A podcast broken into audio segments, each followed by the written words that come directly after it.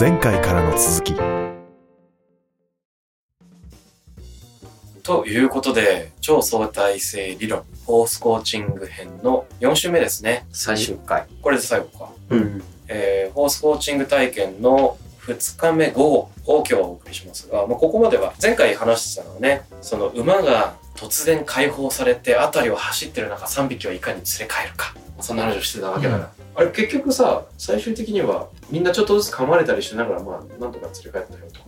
うんいう話をしたり、何話したのついさっきまで、うん馬の感性界と人間感性界違うよって話を再度してたし、うん。いろいろしてたからね。うん。機能的にそう解釈でも結論出せないよねとかね。演疫じゃなくて機能じゃないとわかんないけど、結論出せないよね。サンプル数少なすぎるから結局わかんないよね。結局わかんないんだよね結。論結局わかんない。うんだからさこれ来た時にさ、うん多分ものすごいストレスを感じやすい人もいるような気もするんだけど、うん。なんか教えてくれよって。いうねそう僕らにとってむっちゃコンフォータブルじゃん。何これ無限に考えられる だからさうんちょっと素子さんが1日目の夜とか答えらしいものを言っちゃったがゆえに、そうね、過剰反応してね。うん。うん、こうちゃんとかさ。違うでしょみたいな。そういうんじゃないでし 多分ね素子さんもその辺は多分微妙なさじ加減相手を選びながらやるんじゃないかなと思うしね、多分答えらしきものを求めてる場合にはそれなりにはあるのかもしれそないうけどねね。あそこで答えを教えてくれよっていう人は確かにあれかもしれない。ょ。辛くなるセッションだ。辛くなるだろうし、まあ逆にそういう人こそ、これで経験して答えじゃないものを得るというか、うん考えたりだとか、自分の思考を使わずに感じてみるみたいなのを感じるためなんでしょうね。うんそういう人さえ。そういう人いやだからこそさその短期思考でうん。むっちゃ早くその問題解決するぜ的なさうん。その脳みそのまんまここに来るとさうん。このアクティビティの目的は何ですか？どんなアウトプット出したらいいんですか？とかなるよね。なるよねうん。。そういう人こそ来た方がいいよね。そういうあそれがどれだけその馬と違うかっていう、ーそうだよね。うん体験できるはずだかうんうんら。で、二日目の午後ね、午何をやった後はか。最初に何やったんでしたっけ？ランチ食べた後うんあれですよ、柵の中で真ん中、あ、違う違う。まず一番最初に座学があった。の。うん。で、座学は、えっと、ABC フレームワああークで ABC だね。うん。うん。アセンデンツ、ビヘイビア、コンセクエンスみたいな感じで、うん。うんなんだっけ、あの、先行刺激だったっけ？先行刺激。だったっけ？先行刺激行行動？動後続結果。うん。で、結果っていうあって。で、その下に思い込み価値観。うん。行動の中に思い込みと価値観があるよねみたいな。これってそもそも何のために使うフレームワークなのこれなんだろう行動ね。心理学です。ねあ、もともとは行動心理学で、うん。これをなぜ我々は提示されたのか、いまいち僕は実は分かってない。なんとなく思い出すと自分が何のアクションをすると馬がそれにリアクションするの。うん。だからこのリアクションをすると馬はこう答えるよっていうののまずお手本を素子さんが見せてくれて、うん。柵の中の真ん中に結局は周りを歩いてくれるで駆け足になってくれる。でもっと速く走るっていうところをうん。素子さんがものすごく上手にいざなってくれるんだけどその時に彼女がやってる一挙手一投足を彼女は説明しないんですよね。うん。ただデモンストレーションをしてくれる。で我々はそれを観察して観察した内容で自分の中で元子行動を見て自分の中でそれを解釈しその結果としての馬の動きっていうのを自分なりにこう咀嚼しながらうん。こういうことでしょ決めてうん。それこういうことを実践してみる。で必ずしもそうなんないみたいな。うん。でそれを確かめてみる。そんな感じ難しかったな。難しかったね。あでさ3人やってさこれいつものパターンでりゅうちゃんヒロさん僕でうん。でしかもあ違うか。まあ僕が2番目だったかもしれないけど。う。ん。うん。基本的には僕が一番下手でりゅうちゃんが一番速い馬いみたいなところがあるんだけどそもそも元子さんが何をしてたかこの認識が3人でちょっとずつ違う気がするんだよねああ、あの、デモンストレーションのね。デモンストレーションの解釈うんうんうんうんりゅうちゃんは何を見て取ったえっとね、結構シンプルで、ちゃんと指示出すことなんだなと思った。うん優位に立つっていう、さっきヒエラルキーがないって言ってたけど、この場においてのヒエラルキーをしっかりと示して、それが馬にとって分かりやすいってことが大事なんじゃないかなと思ああ。あの、デモンストレーション見て、元子さんが聞いたことのない声出してたよ。ああ、うんそう。うん。駆け足とか言って、うん。低い声で言ってたんだよね。だからすごく意識してその声を出してるんだなと思ったし、なんかそういう急に強い元子さんっていうのが出てきたから、強くしないといけないんだなと思った。うん。そこに関しては。うんだからなんかフレンドリーとかじゃねえんだなと思った。あの、うん。指示してますっていうのがめっちゃわかりやすいっていうのが大事なんだろうなっていうのが自分の解釈だったね。へえ。そのディテールについては動きとかさ。うん。ディテールに関しては、実はあんまり関係ないんじゃないかなっていう仮説を持ってた。面白いこと言うね。うん。つまりその、彼女が、まあ、これはなんか答えを勝手に読み取ってるみたいな感じだと思うんだけど、その、いわゆるこの雰囲気の話をしてる。気で動かすみたいな。うんなんかそういううさんくさい話ではなかったんだけど、うん要は気の話をしてたから、ここでこう、どういう言葉で走らせるかとか、どういう動きをするかっていうのは、具体的な正解みたいなのが一つあるわけではなくて、うん。その時々に馬にとって分かりやすいみたいな状態が大事なんだろうなというのが自分の仮説であり解釈だったんだよね。俺そこはさ、うんあの声だという解釈をして、うん。で声のボリュームでね。うん。えっと彼女は 4, 4段階ぐらいのボリューム小説をしてたわけですようん。また次のビールが。2杯目いきましたね はい。で俺はそれを模倣したつもりだったの、うん。声。でも声のトーンで4段階のつまみがないということに 気づいてしまった。もあれだよね、あの、ヒロさん的にはめっちゃ段階変えて喋ってるつもりなのに、う、うん、元子さんから全然変わってないです。そうそうそうそう。あれちょっとショックだった。だから言ってる言葉とか変わるしこうかけるとかもっと早くとかなんかはいその言葉変わってんだけど多分その音響としての圧は変わってないんだよね。うん。もう2段階ぐらいしかないと思った、自分に。あで、自分が感じたのは、駆け足をさせることがなんとなくできた。うんかけてる、自分の周りを。うんもっと早く走らせれるって聞いたから、うんもっと早く走らせようとした時の自分のアウトプット方法が一つもないっていうのが分かった。うーん。そう、うん、怒鳴るわけにもいかんし、うん。走れとか言って怒鳴っても しょうがないなって思うし、うん。なんか怒りたいわけじゃないから、はい。走ってもらってるわけだし、うん怒りたいわけでもないし、これ以上大きい声出してもしょうがないし、言葉で伝わるわけじゃないから、もっと早くって言ったっても伝わらないだろうし、うん。どうすればより大きいエネルギーをぶつけられるのかっていうのが分かんなくて、うん。なんかそうだね。困った。えこうちゃんはどうだったで、僕はなんかこう、なるべく多くの情報を得たいなと思ったのね。うん。で、いやなんか、すごく馬がスムーズに歩き出して、彼女の覚悟に合わせてすごく自然にスピード変えるなって楽しく見てたけど、とにかく僕の観察によると、まず大事なのは、必ず馬の横に立つところから始めるっていうのをまず見て取ったの。うんうんうんうんで、えっと、片手でリードを短めに持ち、もう片手でムチを持つ。で、ムチは基本は音なんだけど、2回体に当てていた。うん。で1回目は歩き出しでお腹に当てた。あで、2回目はちょっと早く行ってほしい時に、えっと、背中に当てた。あ、お尻？あ。うん。それを見つったわけ。でなるほどと。で、歩き出しの時に、波足って言って、で、その後、ちょっと早くする時に、早足 って、言ってた言ってあれ？お腹から出たみたいな。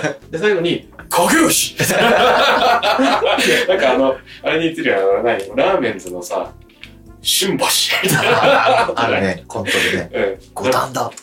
飛んだあの、すっげえ腹から声出てで、なんか、この横に立つ、でちょっとそのお腹なりお尻に触れる、うん。んで、えっと、腹から声みたいなのの、これだなーみたいなのイメージ。うん。自分でやろうとするんだけど、まず横に立つことができない。できなかったね。それができなかった俺も永遠にできなかえでもった横に立つっていうのはみんな意識してた？意識したああ、俺はね、意識しなかった。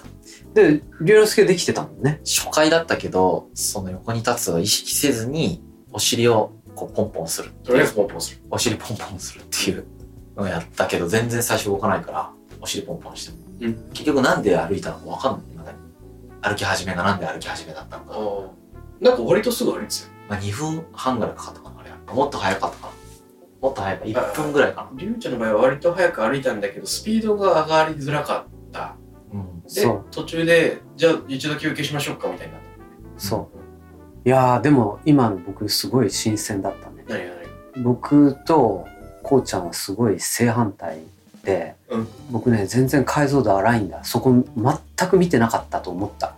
は情報量全然違うの。俺だから声の、まあ、声の出し方が違うっていうのはもちろん分かってそれだなと思って。あ もう一個で決めたんだ。そう。でもう無知がどうだとかあー。なんだとかっていうの全く観察してなかったね。うん。うん。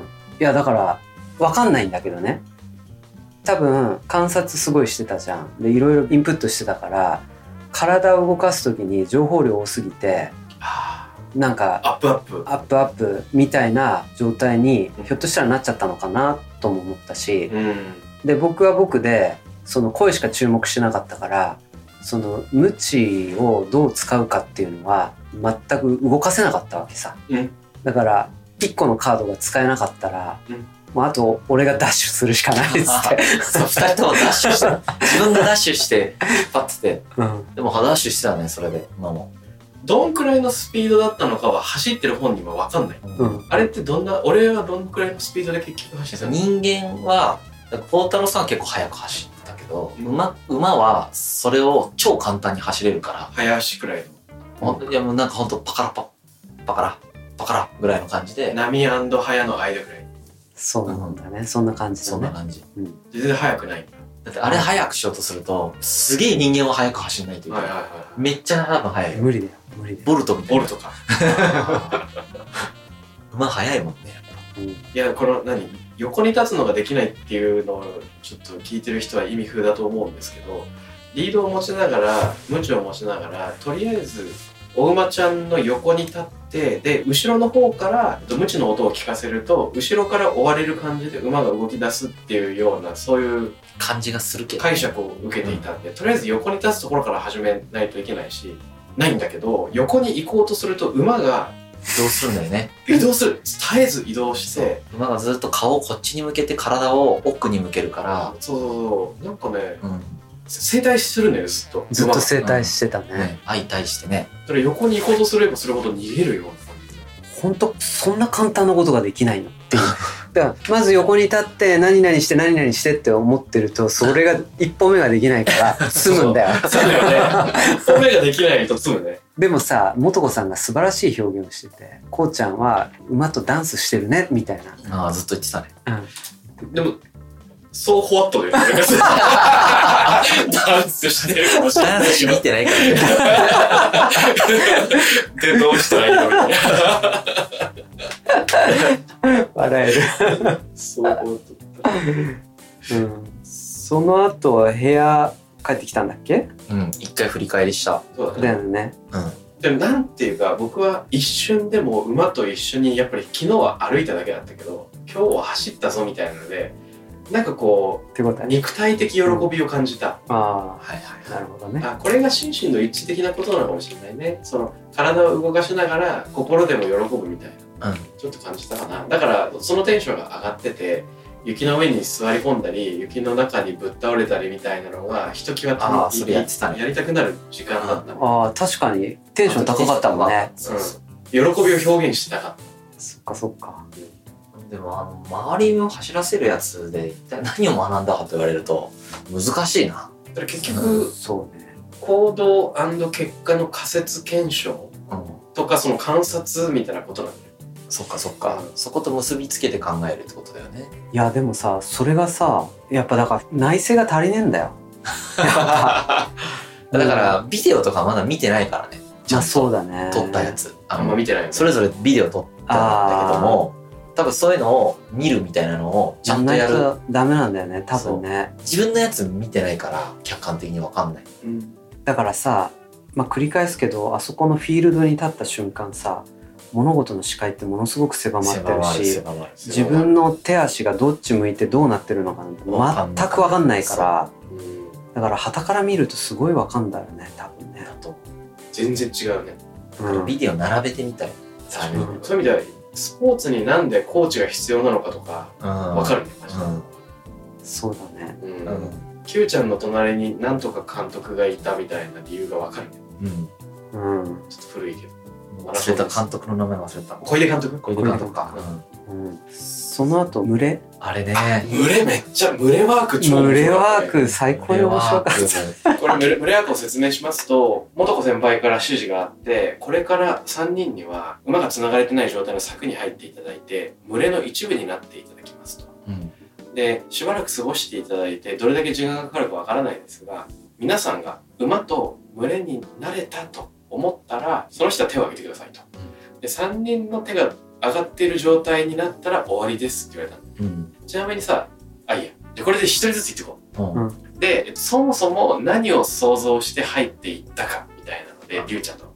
俺ね、群れになるっていうのが、何の目的もないなと思ったんだよね。俺は。だから、マジでダラダラすることになるなと思って、別にそんなに何も考えずに入ってうん、いつもそうなんだけど、うん事前にあんま何も考えないから、入りながら考え始めたのは、まあ何もやることないなと。群れとしているっていうことをやろうとすると、目的がないから、一緒にやること何もないから別に。うんやることないなと思ったんだよね、まずね。うんやることないから、馬のように生きとこうって思って、うんなんか適度な距離でダラダラしてた。うん。でもほら、群れになったと思ったら手を挙げるっていう話を聞いてるから、うんまあ、今もうすでに群れになった感じもするし、うんダラダラしてるしね。で一方で、やっぱりでも群れになってないかなとも思うんだよね。だからいつ俺は手を挙げるのかを考えてた。あなるほどうん。笑えるな全く違うもんなそう。俺はそれです。あ。うん。じゃあ、孝太郎さんは？僕もすごく似ていて、うん。とりあえず、一番最初にその客観描写と物語みたいな時に、馬が三者三様で、特に一個のことをしてるようには見えないっていう印象を強く持っていたんですね。うん。で、クロちゃんは遠くの方を見つめてるように見えるし、で、ムーンとチュビーは寄り添ってるように見えるし、うん。ただ同じまま動かないっていう話があったじゃん。うん。動かないから描写のしようがないみたいな。うん。だからこの動かなさとかうん。何もしてなさっていうのが群れなのでは。で有事の時はリーダーが入れ替わるかもしれないけどこれ平時だから。うん。まあ基本的には何もしないってことなんだろうなってスタンスで入ってきて。はいはいで最初は怖いから近寄ったりもせずにただ佇んでたんだけど佇んでるだけだとレベル1だなって思ったのねはい。はいでレベル2は行動様式を馬に合わせるのではい。とりあえず自分のか人のか分かんないけどうんちを観察するっていうのが馬だから見てるなって思ったもん俺も。そうでううんち見てんなって。フレッシュなうんちのとこ行ってうん。うわめっちゃ湯気出てるあと意外に草が消化されてないみたいなうん。感じでカシャカシャ湯気の写真とか撮ってうんちあったかそうみたいあと俺ら3人は話しちゃダメだったんだよね。なそうそうそう。そう。人間の言葉使っちゃダメだったんだよね。でまあまあそっからいろいろあったんだけどヒロさんはどうでした？群れのイメージは。僕だけこの二人と全く違う群れのイメージを持ってたのが僕群れって言われた瞬間魚の群れを想像してしまったんだよね。うん。で魚群みたいなあのなんか。シンクロでみんなで同じ方向を動いて進んでいるくやつ。だから僕は最終ゴールはみんなで走りながらぐるぐるぐるぐる回ってる姿を想像したわけ でさ俺たち生身の人間とさ全全速力でさ全速力で走りながら次に手挙げてるみたいなそう絶対無理だし。押し倒される。練習に考えれば無理なんだけど群れって俺そのイメージしかなくてしかもなんか素子さんが、まあ、声は出していいよっていう話やって、言語は禁止。うん。音は発していいって言ってそう。たよだから音発しながらいかにして僕はこの馬を動かすかっていうことを考えてうん。フィールドに入ったわけですよ。うん。うん。それでムーンに働きかけをして。よりによってムーンにね、「おい。一番こ一緒に凶暴なやつ一番凶暴なやつ。一緒に行こうぜ」みたいな感じしたら いきなり突っかかられて、突進されて、ね、後ろからめちゃくちゃ噛まれて。うん。え待って待って。あのさ僕は遠くから見てたの、うん。なんかその柵の端っこの方でヒロさんが果敢にホルスターをグイグイやってるなってのを見たんですようんなんかグイってなんか下げたりしてその後何がいやえっあれはとね襲撃されてるからでしょ。うんうんうん。うんうんまず来たの？そうそう。いやだからぶ普通に可愛がってたんだよ。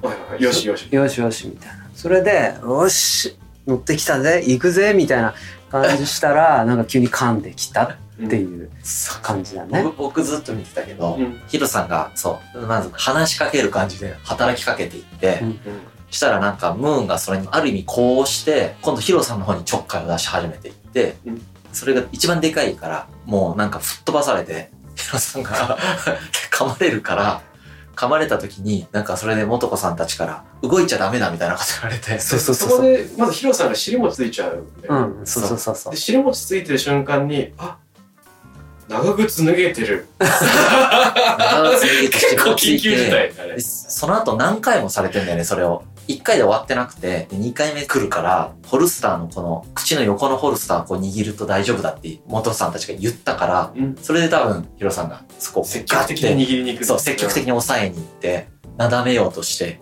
みたいな。もうねそれが俺が理解ができなくて。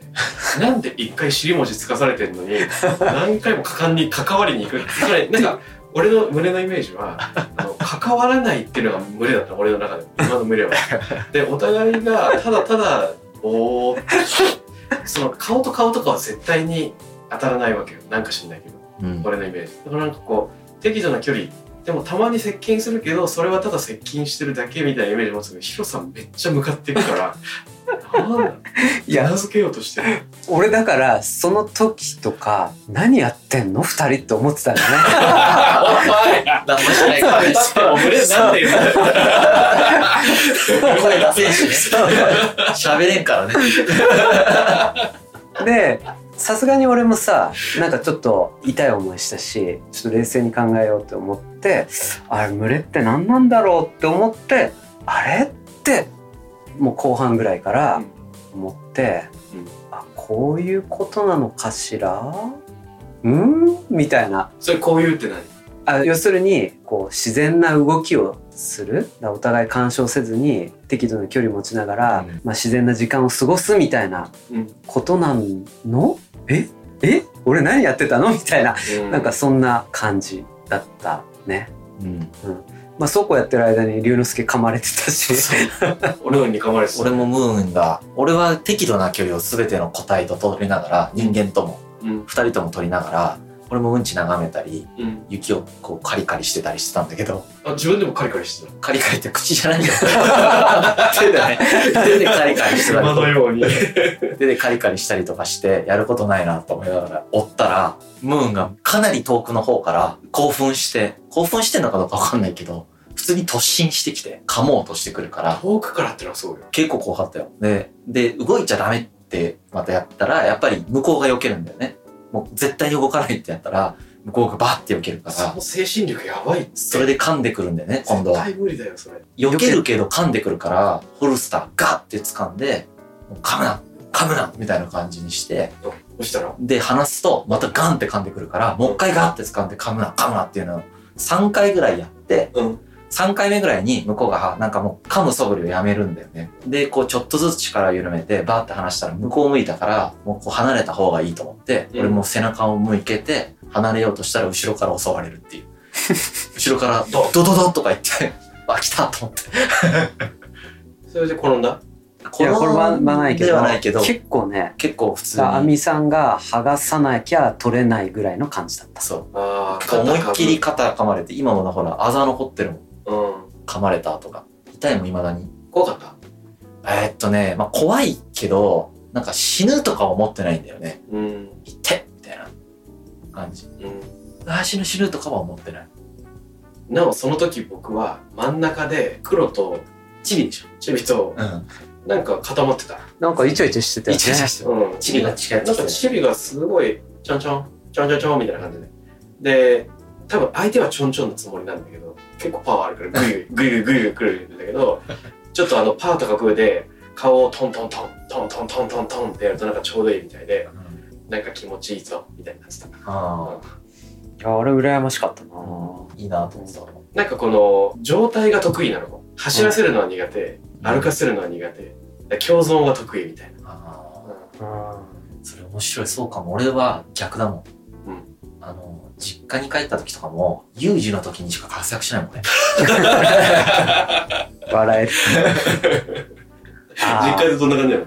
実家に帰った時とか、その日常生活の何の役にも立てないの、俺。うんで、何か本当にトラブルが起こった時だけ役に立つみたいなああ。感じだから、問題処理班なの？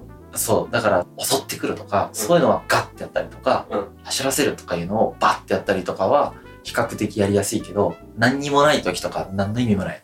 本当うん。いやこれ佐渡島さんが言ってた話で、まあ、ちょっと正確じゃないからわかんないんだけどさそのすることじゃなくていることの重要さみたいな話をしててさなんかどうしてもせわしいと何をするかってことを考えちゃうじゃん。うん。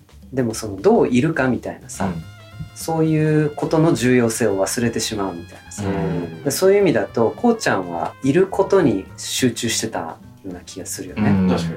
俺なんか必死に何したらいいんだ何したらいいんだろうってずっと考えてたからね。うん。もうちょっと走った方がいいのかなとかさ。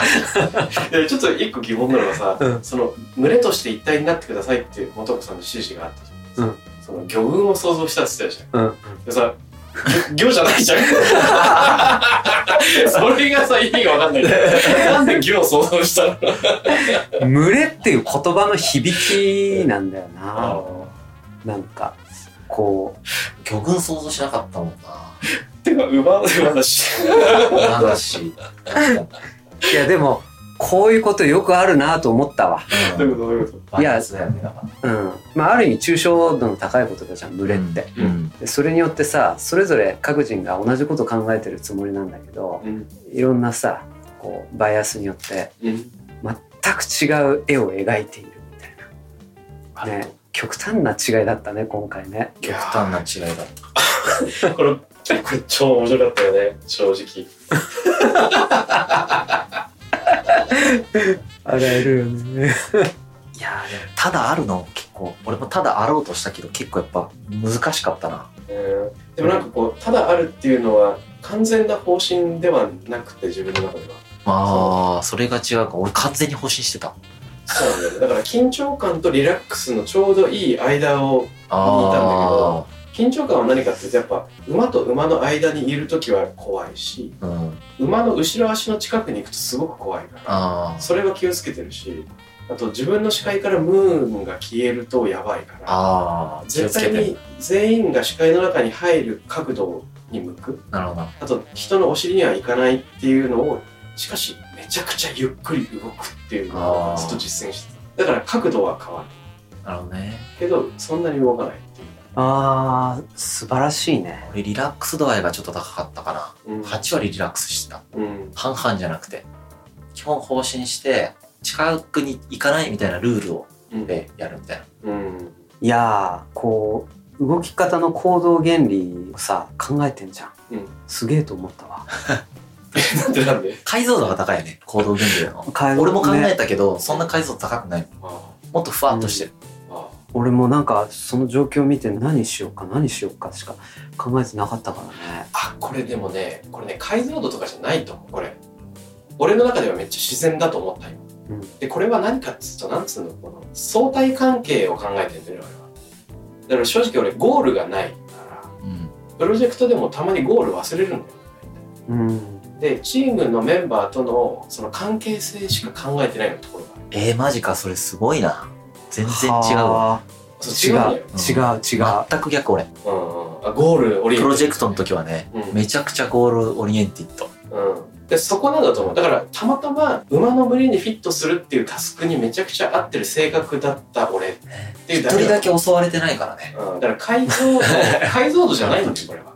うん、うん関係性を重視するっていう行動が身についてるだけだと思群れに馴染みやすいんだ多分。ううんいまだになんでお襲ってるつもりないんだろうけどムーンは。うん。何に突進してきたのか分かんないもんね。分かんない。ね分かんない。俺もそれをやってるつもりなんだのにうチビに寄られる小太郎さんとうん。ムーンに突撃される俺であれだよんあでも興味深いのはさ振り返ると歩かせるのも走らせるのも一番上手だったリュウちゃん。しかしなんで動いたのかは分からない。うん。で一番襲われたかもしれないリュウちゃん。うん。まあ予想2人とも襲われたでも理由は分からないからない。ななんかこう激しいでプラスもマイナスもなんかちょっと大きいね落差。そうだね。うん面白いですね。結構襲われた。うん。うん。そろそろあの時間ですけれどもちょっとクロージングしますか、はい。最後ね。困難な話ワークがすごい重要だけど全然喋れてないけど、ね。まあそうだね。しょうがないね、うん。いやそれ何かっていうと結局コテージに戻った後僕たちのうん。その実際のビジネスの生活に振り返って当てはめた時に、まあ、どうかっていうようなセッションをやったんですけれどもそれは一回今回は省略するが重要だったよねあれね。すごく重要だったね。うん、うん。まあ龍之介の気づきが大きかったね。俺は気づき大きかったねやっぱり。気づきがゼロで終わるかもしれない30分を過ごした後。うん。気づき大きかったので、うん。あれは事前課題もあったからすごい重要なセッションなんだよね。うん。そうだよそれを経てそれが終わってご飯を3人で食べに行って今に至りますね。ありますね。でですね。3人で風呂に入ってうん。で今です。今ですね。でまあ個人的に振り返ると、うん。あれじゃん。一番最初に元さんに教えてもらった、うん。馬は思考や感情はない。感覚があるっていう話うん。は言葉では理解するけど、まあ、馬と戯れて馬と体当たりしてやっとなんとなく分かってくる、まあそうだね。うん、で通じないとか怖いとかでもなんか通じた気がするみたいなのの中で、あこういうこと？でさ結局馬と時間を過ごすってことも大事だったしこれを3人で共通体験として持つってことも大事だったじゃん。ううん。んでこの番組は多分大半が Zoom で収録されてるっていうのがすごい象徴的で、うん。その肉体とか感覚みたいなものを全く共ぶれさせずにそうだねそれでも面白いね面白いねとか言いながらやってきた。うん。で確かに面白いんだけどそれは知的に面白いんだけど思考レベルの面白さであってうん。なんか肉体的な喜びとかうん。体を動かして何か身体を経由しながら感じるものっていうのは本当はかなり無限にあるはずで。うん。その無限の領域に無自覚だったっていうのがこの番組ですよ。ここそうだね。うん。そうだね。それをすごい気づいたね今回ね。気づいてるだから思考を重視しすぎたっていうか、ロゴスの世界に生きてきたものが、うん。こうフィシスに触れてうん。これやべえみたいな。ううん。んうん。であとそこに対する観察力のなさね。でこれヒロさんの言葉を借りると今までは僕たちはその線香花火をしてきたけど番組は線香花火だったけど今回は打ち上げ花火だった的な、そうだね。いろんなものがつながったよね。うん。なんかね。やっぱこれは確かに他のものでこの感覚を得よう。我々3人が共通経験としてこういう結論に至ろうとするとうん。結構難しいもんね馬っていうのはそういう意味ではすごく最適なんだろうなと思った。そうなんかさ身体経験って企業で最も後回しにされるじゃん。うん。そうだね。ね。特にズーム環境リモートでね、うん。うん。ね全員フルリモートでいいじゃんってなっちゃうしね。うん。けどやっぱりすごい感覚って本当大事なんだろうなと。そのものすごい細かい機微で我々はやっぱり普段動いてる。馬は五感が鋭いけど人間もそうだなと思ったもんねうん。孝太郎さんの心拍聞こえんけど実は僕の思考はものすごくそういうことに左右されていて。確かに困難な対話でりゅうちゃんのエネルギーめっちゃ受けて体力落ちたもんねそう。そうそうそうでそれはさほら Zoom だったら怒んなかったかもしれない。からさうん。それ本当そうだとでもさ例えばああいうのも我々のコミ普通のコミュニケーションだと Slack とかでやってるわけじゃない、うん。でそういうのってさやっぱりこの人がどれぐらい長考した上で答えてるのかとか、うんわかんない。ね、分かんないうん。わかんない。よねうん悩みつつなんかこううーって言いながらもこうごめんなさいって言ってるのか普通のごめんなさいなのかっていうのはさわかん本当はこう多様な情報がある中でのコミュニケーションなんだけど、うんなんかごそっと抜け落ちた中での5文字の「ごめんなさい」みたいな、うん。それで我々は何かをものすごくダメージを受けたりさうん。こういろんなことを確かに。やってるっていう。いやだから五感を使わないコミュニケーションっていうのはすごく本当は特殊なのにうん。そうだね。ものすごくそれをたくさんやってるよね今。ううん。ん耳も使わない。鼻も使わない。う。ん。まあ究極目も、まあ、読んではいるんだけれども、うん読むっていう文字を読むということでしか使わない。そうだね。もうロゴスでしかない世界に行きがスでしかちだよね。でそれは本当ロゴスでしかないから。うん。うんそうだね。情報量としては多分10分の1ぐらいなんだろうね本来の。いやーそうだよね。我々動物だからね。そうなんだだからコロナウイルスみたいな非常に動物的かもしれない現象が逆に我々の動物性を奪ってしまっているっていうことだねねまあこの短期間でさロゴスルールに最適化した人たちがさ成績を上げるという状況が今起きてる確かに。わけだよね。うん。うん。ねややもするとバカにされかねないもんね。あ集まろうとすることは。ー今。そうだよね。うん。出社することも大切だって言ってる人見たら古くてバカだと思われる。昭和の体育会系かみたいに思われちゃうよね。うん。下手すると。うん。けど我々が動物であるというのはやっぱり忘れちゃダメだなっていうのは今回強く感じた。な。それをさ、なんか、忘れちゃダメだ、俺たちは動物だっていうことを、うん俺たちはあくまでロゴスでしか語ってなかった。そうそうそうそう。それをもう本当にそう肉体で感じた。そう、本当そそうう。だな、うんそのロゴスと肉体の違いはすごく感じ一週間前も同じ話言えたもんね。うん言えてたと思う。言ってた、あと。うんうん言ってた。けど、面白いのはね、面白いとか大事だなと思ったのは、これに一緒に行った人たちがうん、その感覚を共有できる可能性があるっていう。あるある。そうこれは難しいよね。うん。そのロゴスの世界だけで理解してる状態と感覚の世界で理解してる状態と、さらにそれを共有してる状態。そうなんだよね。かなり全然違う状態だなって思った。うんうん。うんだからよくあるじゃん。例えば企業の研修でキャンプしますとか、うん。空手やってみますとか、うんエグゼクティブ研修でみんなでその箱庭いじってみますとかあるけど、なんか一見なんていうのそういうのはめちゃくちゃ批判的に見るとさ仕事に直結しないおままごとのようなものという評価をしたい人も世の中にいるかもしれない。うん。体を使った共有体験なくして人間を語っちゃいけないよね。そうだそうだね。ねそれがまさに今回の学びだね。うん。うん。本当だねそうそ体を使った共有体験の大切さっていうのをものすごく感じた。はい。う。まあ、あと一つ、やっぱ答えが開かれてるっていうのが、とても大事なことだね。うんよね。決まってないっていうね。うん。うん。つついぞわからないという、馬の感世界が。そうそうそう。だから、何が正しかったかもわからないし、さ、誰が一番良かったのかとかそういうのもさ、わからない。オープンエンドじゃん。うん。とにかくもっと馬と遊びたいなって感じになってね。確かに。俺今左肩が痛いから、もういいやってなってる。あの、ししばらくいい。あれ？なんかさっきまで乗馬趣味にしたいとか言ってなかっあ乗馬は趣味にしたい。た。うんでも乗馬じゃないじゃん。乗馬だったら全然耐えるけど、これにも。はいはい。乗馬じゃないからうん、一旦いいってなっちゃうけど、まあでも、やっぱりもう少し穏やかだったらいいかな。ムーンがさ、噛むから、うんあの、チビと黒だったらいい。やっぱさ、この正しく恐れるっつうか、うん。俺の体重はだいたい60キロ台だけど、うん350キロの人がいると思うと、まあ、ほぼ6倍？うん。?6 倍の力を持った存在が目の前にいて、うん。やっぱ怖いって思わなきゃダメだよね。そうだね。それもすごく感じた。ねだからその、俺は馬なんて怖くないんだって思って挑んでいくのも意味がないなと思ってる。意味がないよね。その、うん怖えなと、来たらやばいなっていう、イフの心っていうのがやっぱり最初ね、元子さんも言ってたけど、うん。そういう感覚を持つことが大事ってことだよね、だから。いや超大事その、それが五感を使ってる状態だから。いやーそうなんだよだからムーンが噛むのは意味があるんですよ、意味があるんです。うん、彼はね研修のあれとしていいと思って噛んでる ここで噛んだらこいつらがこの後こういう話するかもしれんと思ってね、噛んでる。うん はい。まあ、まあということで、うんまあ、興味ある人はぜひ、これむっちゃ面白いねホースコーチングで調べたら一番上に出てくるのかな。ピリカの丘カタカナでピリカの丘牧場ね、出てきますね。札幌の西区です。札幌市西区なんで、まあもう札幌駅着いたらすぐだよねうん、札幌駅からタクシーで20分ぐらい。うんうん。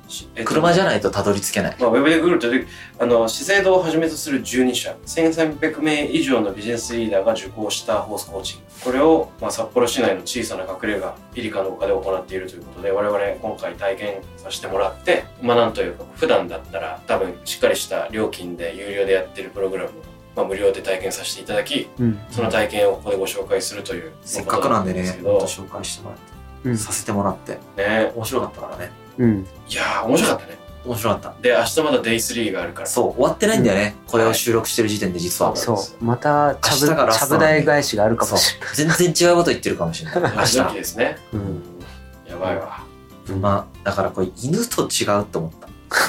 めちゃくちゃ違う。犬と。犬と違うわ犬感情ある感じがするもん。やうんっぱもっと純粋純粋っていうか、さらに澄んだ目してる。感情がないから。ねああ確かにそれはあるね、すっごい澄んだ目してんな。はいはいと。いうことでそんな感じで結構喋りましたねね、ね、20分ずつとか言って、うん30分ずつじゃん。なったしうん。あと思ったのはね、うんそのこの1週目から4週目まで聞いたらやっとなんかすげえ分かってきたじんわりきたって思う人がいるかもしれないんだけどうん。これ最後まで聞いてほしい聞いてほしいねうん。これ なんていうの？俺たちはさあの体験した興奮をめっちゃ熱く語ってるけどこれ想像するの難しいっていうか無理だよ、うん。っうん、確かにねと。は思った。うん。て感じですか？うんはい、で超相対性理論今後もたまにこういうなんかこう共通体験系は必要かもしれないね。そうだねうんやってこうやってぜ。こうんう。なんか機会を見つけて、たまにこういう特別編のね、うん、出張収録をしますか？やってみましょう。はい。何か来てくださいという場があれば。ああそうだねリスナーの方でもしおすすめなんかあったら教えてください。ということでコメント質問などあれば「ハッシュタグ超相対性理論」までお願いします。はい。ありがとうございましたありがとうございました。